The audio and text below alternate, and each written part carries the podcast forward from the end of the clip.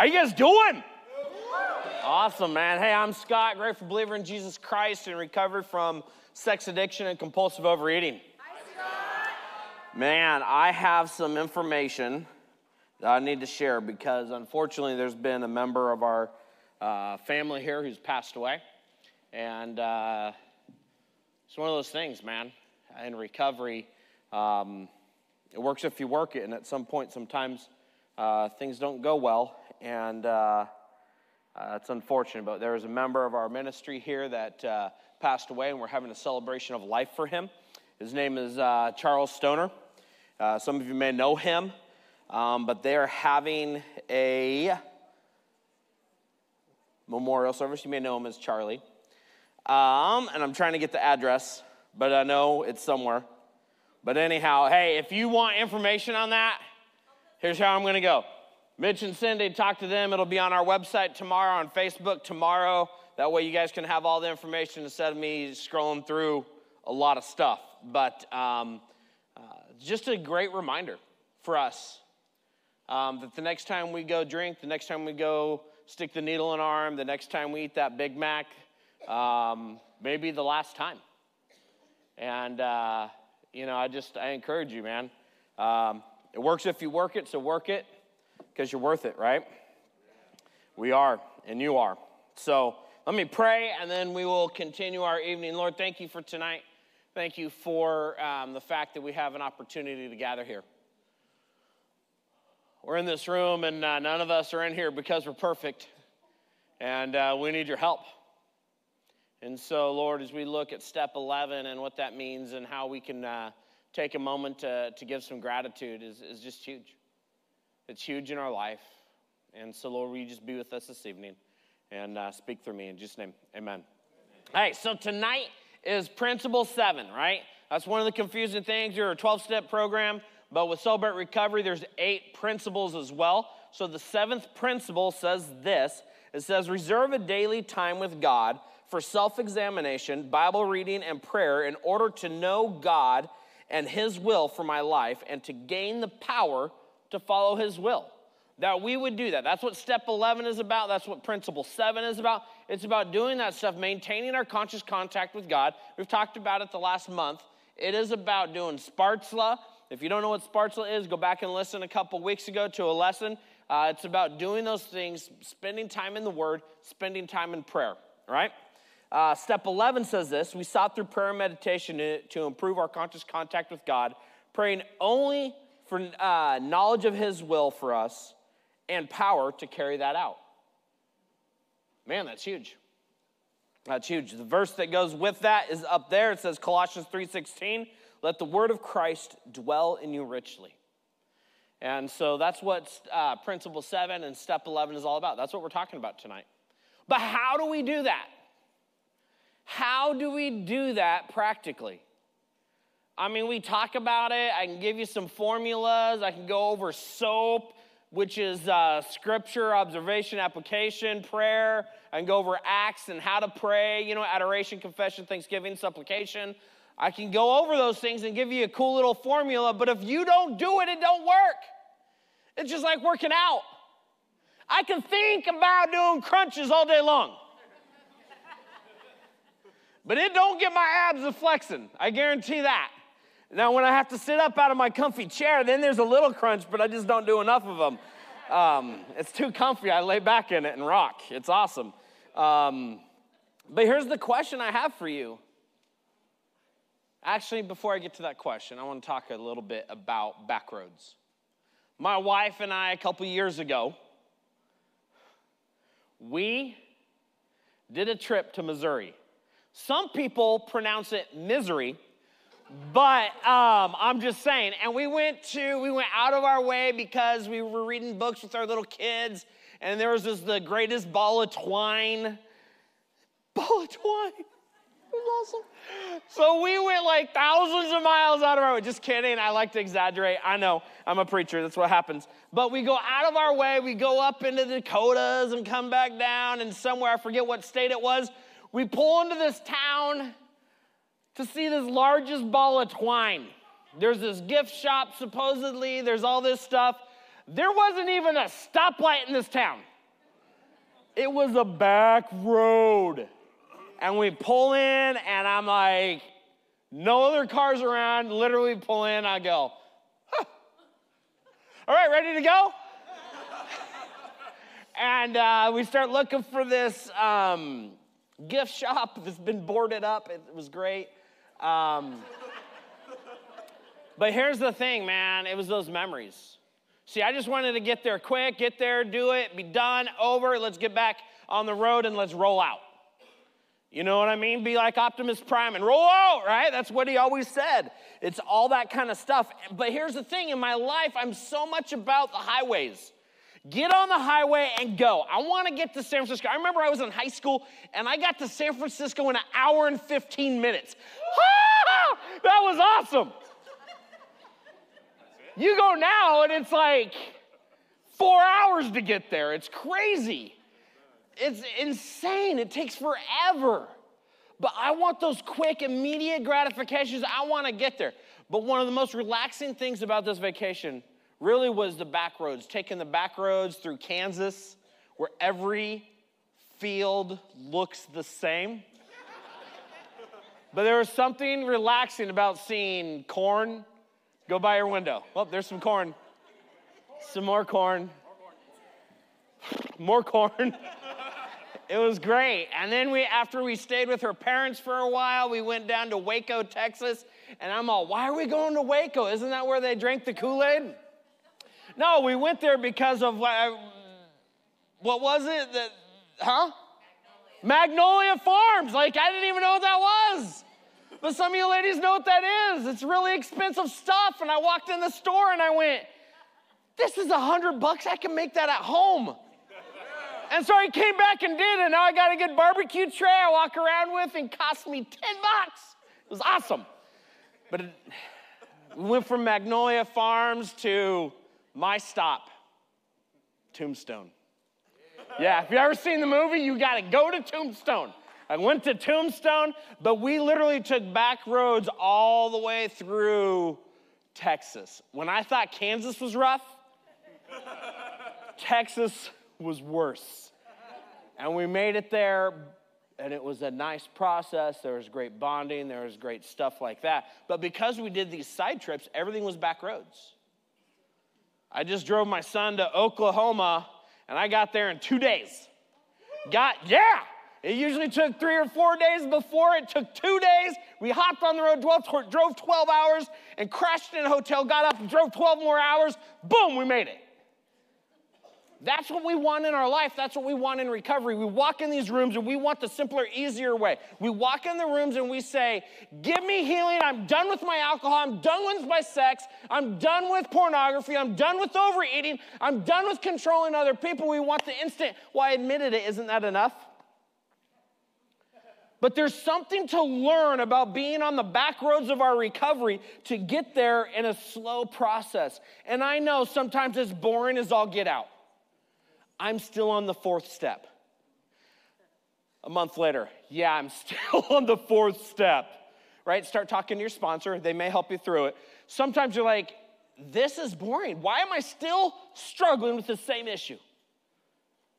Well, there's stuff that we learn in these back roads the connection, the intimacy, the journey that we're in. God does amazing work. Some of you have done that journey. We just saw like 14 women on stage who have done that journey together. What some people could do, I could get that book and I could go through those workbooks and I could be done in a month. Boom! They took a year. Yeah, about that. Some of them are like, well, maybe nine months. I don't know. I don't know how long it was, but it's about a year. I say about a year. So that's how it is. But here's my question in your journey How do you handle pain in your life? How do you handle pain? Because for me, I am horrible at handling pain. I like to think I'm tough. I like to think I'm good at handling pain, and I can handle physical pain. You can smack me in the face, and I'm good. It's okay. Punch me. It's a no. Please don't tonight. I'd rather not come to work tomorrow with a black eye. But here's the thing. Um, in my life, if there's an emotional pain, what do I do? I go immediately to the gratification that's gonna shortcut all the work. I want to go to porn. I want to go to food. I want to go to gossip. I want to go to character defects. I want to go all, through all my stuff so I can shortcut and get to healing, or what I call healing, but really it's coping, and just numb out that pain. That's what I want to do. And I love to tell you I'm perfect in it. I'm not. Today I've been struggling with depression. So at five o'clock, I went and got an energy drink, and I popped an energy drink, and I'm like, I hope this helps me. I shortcutted the system. Maybe God's trying to teach me something. Maybe He's trying to teach me to take it slow. Well, Pastor Scott Miller, my predecessor, often referred to a book called The Gift of Pain. And that Gift of Pain book was written by Paul Brand, Dr. Paul Brand, and Philip Yancey. Dr. Brand was the leading authority on leprosy in America. He did lots of stuff. Born in India, raised in India. In the 1930s is when he was born, I think 20s, 30s, something like that. Then he went, when he was going to secondary school, I think that's what they call it over there. No, it's probably college, uni, I don't know what they call it, in Britain. Um, but here's the thing is, it was during World War II. Where they were getting bombed, blitzkrieg, all that kind of stuff, people getting blown up. Then he came to America after that. He saw a lot of people dealing with pain in different ways. Here's what he has to say about people in India and how they handled pain. They just had to endure it because there was no hope to get out of pain. The reality was they were born into pain, their life handed them their lot. Here's your lot, deal with it. There was no hope. It's not like they could go get a better job somewhere. It's their class of life. This is where at. You're bottom of the rung. Sorry, deal with it. And they didn't have any way to avoid it. They just had to meet it face on. I was talking to one of our missionaries, and he talked about one of his trips there, where literally in one day he saw like three or four people dead on the side of the road, and people didn't stop. Traffic, dead dude sitting right in the middle of the road gets out, goes and gets the body, moves it to the side of the road. Just what happens. They have to endure it. They don't know how to deal with it. No way to avoid it. Then, when he was in England, this is what he had to say about the Britons, the Brits. He said this They had joy when Blitzkrieg was going on. Why? Because they had a common cause. They had a common cause. You talk to football players, after the big grueling battle on the football field, and they find joy because they had a chance to battle it out together. They had a common goal. We find joy in our open share groups because we have a common cause, a common goal. In our step studies, the same thing, and we find connection and bonding in those moments. And this is what he had to say about the United States. They don't have any pain. And when they do you have pain, they don't even know how to deal with it. That sounds like me. Emotional pain, first thing I do is I run. Run for cover. Duck and hide. Duck and hide. How do you handle pain? I mean, the big book of AA, page 58, it says this We thought we could find an easier, softer way, but we could not. With all the earnestness at our command, we beg of you to be fearless and thorough from the start. Are you looking for that softer, easier, gentler way? The highway, so to speak? Or are you willing to do whatever it takes to find freedom and healing from the pain in your life? Are you willing to take the back roads to where you got to go? My son, my oldest son, Silas, he loves driving on back roads. We would do day trips and stuff like that. And I'm like, when we're starting to head home, I'm like, you guys want me to hop on the highway, freeway, and head back and get there? And he's always like, no, take the slow road, just go the back roads. I want to see the scenery. I'm like, dude, it's dark out. He's all, I can still see. I'm like, young guys have the eyes, man. What in the world? I can't see nothing. Are we going to do that journey that we know that will be successful? Why? Because so many people have taken that journey before us and have walked that road. I hope and I, I pray that that's you. Well, there's four areas that we can talk about tonight. that we can start to give gratitude, the attitude of gratitude. That's what it comes down to. One of the ways that we start to deal with pain is changing our attitude, the way we think. First thing when a marriage couple comes in and they start talking to me, I start telling them their homework assignment. One of the first things they got to do is go home and on a daily basis tell their spouse something that they appreciate about them. And after day three, they're like, I don't have anything else. I'm like, it doesn't matter. Just simply say, hey, thanks for brushing your teeth. That's awesome. Some, sometimes that's all we got, right? Because we know there's that funk breath going on and it is crazy sometimes. And we got to be able to at least appreciate it. What do you appreciate about things? Well, the first area, the first category is to be thankful to God. I'm that kid that always asks why. Why? Why? Why? Why? Why? You know the kid you want to smack? Yeah, why? Exactly, why? Right? I was that guy. It wasn't usually because I was agreeing with what was told me. It's usually because I was disagreeing with what I was being told and I wanted to challenge that. Why? Right?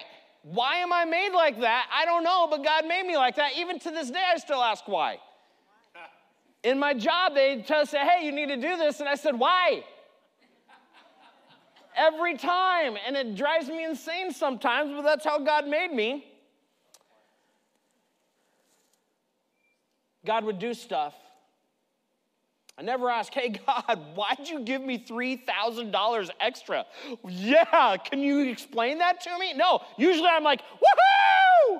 Right? Aren't you? But when God takes our family members, that's when we sit back and go, why? God, why did you allow this to happen? Why'd you allow me to get molested as a child? Why'd you allow this abuse to happen to me? Why did you do this? Why did this happen? I'm like Jonah. If you're familiar with Jonah's story, no, I didn't stay in the belly of a, a fish for three days. But I'm that guy who went and preached the gospel to people, and then I'd go camp up on a hill and I would judge them in their response and be mad when they repented and turned to the Lord because I thought it should have been done a different way. I was that guy. I know I'm sick. That's why I'm in recovery. But what are you thankful to God for? Philippians 4 6 says this Do not be anxious about anything, but in everything, by prayer and petition, with thanksgiving, present your requests to God. What two areas of your life have you seen God work? What two areas of your life? I've seen God work in my marriage, with my wife.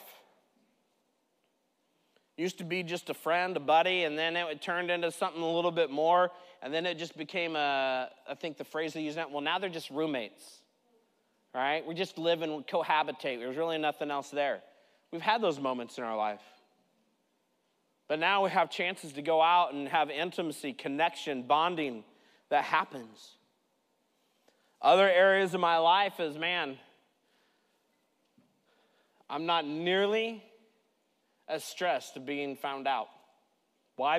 Because I'm living an honest program to the best of my ability. Next category is this be thankful for others. Be thankful for other people.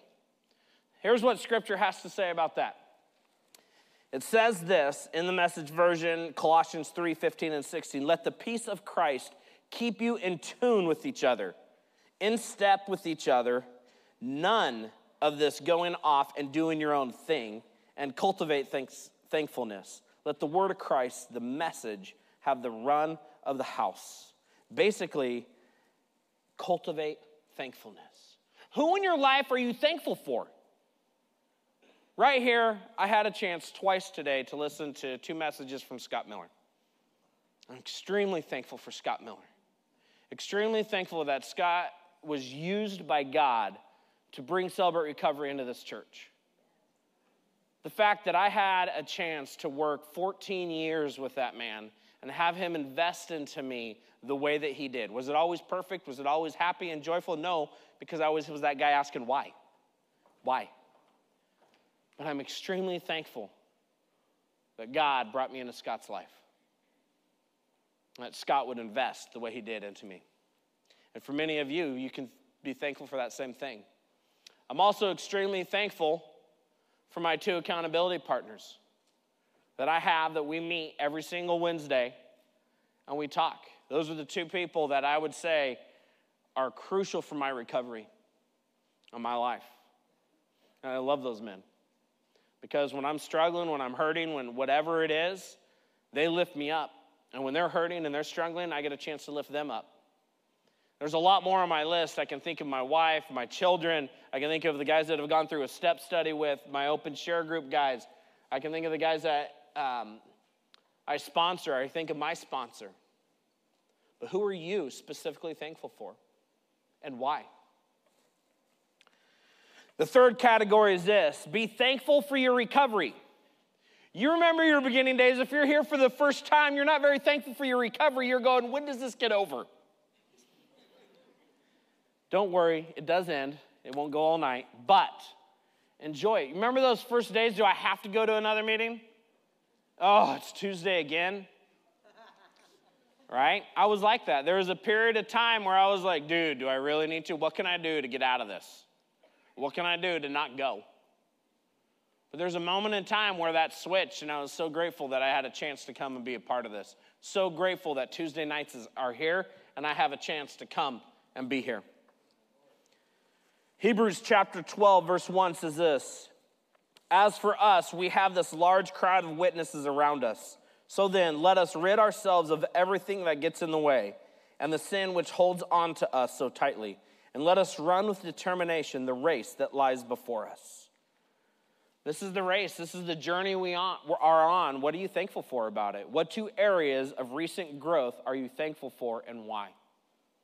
You'd have a chance to think about that in your own life and be able to respond. For me, it's just picking up that phone. I used to keep it inside all the time and I would wait and wait and I'd get pent up with all this angst. I would be very vexed. And I, big word, right? Look at that. She laughed at that one. That was a good one. Um, be vexed. I'd be upset and angry.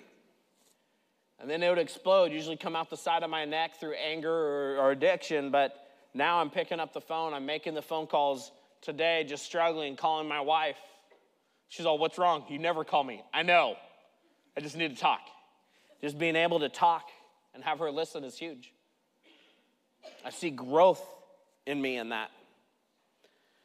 Fourth category is this be thankful for your church. What are you thankful for in your church? I mean, the church in and of itself has probably caused a lot of pain in our lives. I know for me, that was some of the deepest hurts in my life is when I would confess my sin and I was met with rejection. You struggle with what? You can't say those words in church. I know you thought the same thing first time I said I was a sex addict from stage. I know. right?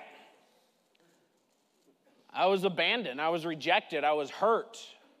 So I know that within the word church and what are you thankful for, that there would be some frustration and pain in that. But what are the good things? I know for me, I'll get to that in a minute, but here's, here's what it says Psalm 100, verse 4 Enter the temple gates with thanksgiving. That you'd enter the, enter the church with thanksgiving. The thing that I love about my church is the fact that I love our worship. I specifically love Tuesday night worship. I love the energy, I love the volume. I know some of you may not like the volume, it's okay, but I love the volume. Part of it is because I'm going deaf, and so I need it louder in order to hear it. I get it. And also, I love the fact that our church holds us the Word of God as the Word of God. And there's no compromise on the Word of God. And I love those two things about our church. What do you love about the church? What do you hold fast to? What are you thankful for? Something to think about. We're going to close here with the serenity prayer, but halfway through the serenity prayer says this that we may be reasonably happy in this life. Reasonably happy. If we we're to walk around like the Raiders won the Super Bowl every day. awesome. It's like those movies you watch where Christmas happens every day, right? It goes insane, it loses its oomph. But here's the thing that we may be reasonably happy in this life, following the Word of God, working our recovery, applying Scripture to our life, building a relationship with God, with ourselves, and with other people. And when we're able to do that, we will not only be reasonably happy in this life, but be supremely happy with Him forever in the next. Let's stand and let's close with the serenity prayer, and then we'll let you guys go and head off to group. God, grant me the serenity to accept the things I cannot change, the courage to change the things I can, and the wisdom to know the difference. Living one day at a time, enjoying one moment at a time, accepting hardship as a pathway to peace, taking as Jesus did this sinful world as it is, not as I would have it. Trusting that you will make all things right if I surrender to your will, so that I may be reasonably happy in this life and supremely happy with you forever in the next. Amen. Amen. Thank you. First time guests right across the hallway.